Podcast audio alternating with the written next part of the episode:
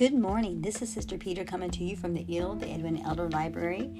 And yes, it's been a while since I've been on here because we traveled to Hutchinson, Kansas to see my gr- new grandbaby, Keilee Song. She is so beautiful. Her name, Keilee, K E I L E E, is a combination of my dad and my husband's dad. Their names, uh, their middle names. My dad uh, was Deward Keith Kelly, and um, Larry Lee Peter. So Keith for Keith and Lee for Lee. And her middle name Song after me, Star of Song, or Grand Star. Well, Star of Song, I guess.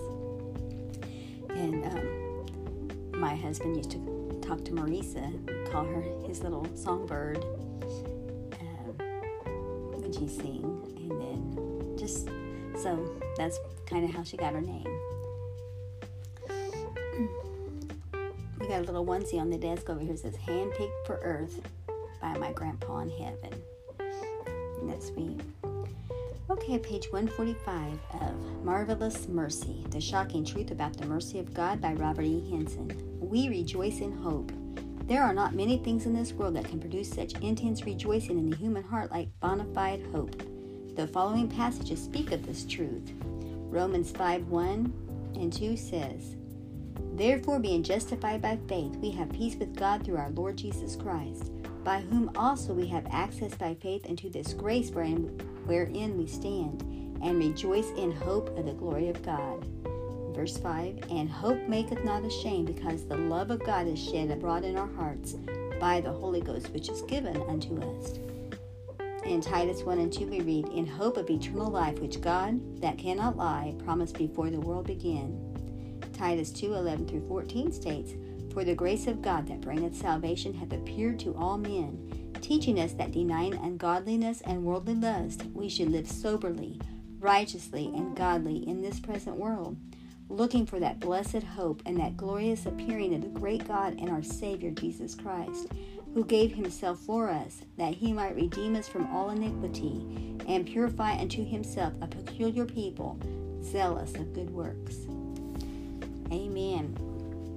So that's our hope for today. Our hope is in Jesus.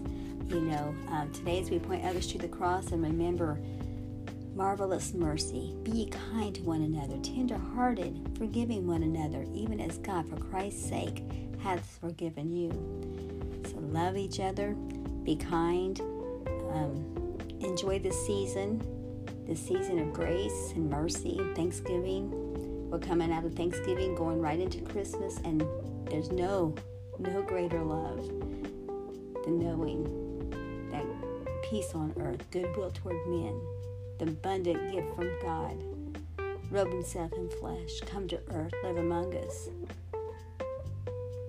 heal the sick, raise the dead, be an example going about doing good works. That's what we need to do. Whatever our hands find to do, to do it with all of our might. Do it as unto the Lord. Give a cup of water in His name. Um, feed the feed the hungry. Clothe the um, the ones. Give clothes to the ones that need clothes. Um, visit the ones that are um, sick. Pray for the sick. Be the hands and feet and the mouthpiece of Jesus. Well, God bless you. This is Sister Peter, your host of the EEL, the Edwina Elder Library podcast, and I'm glad to get back to the normal schedule. You have a great day. Bye.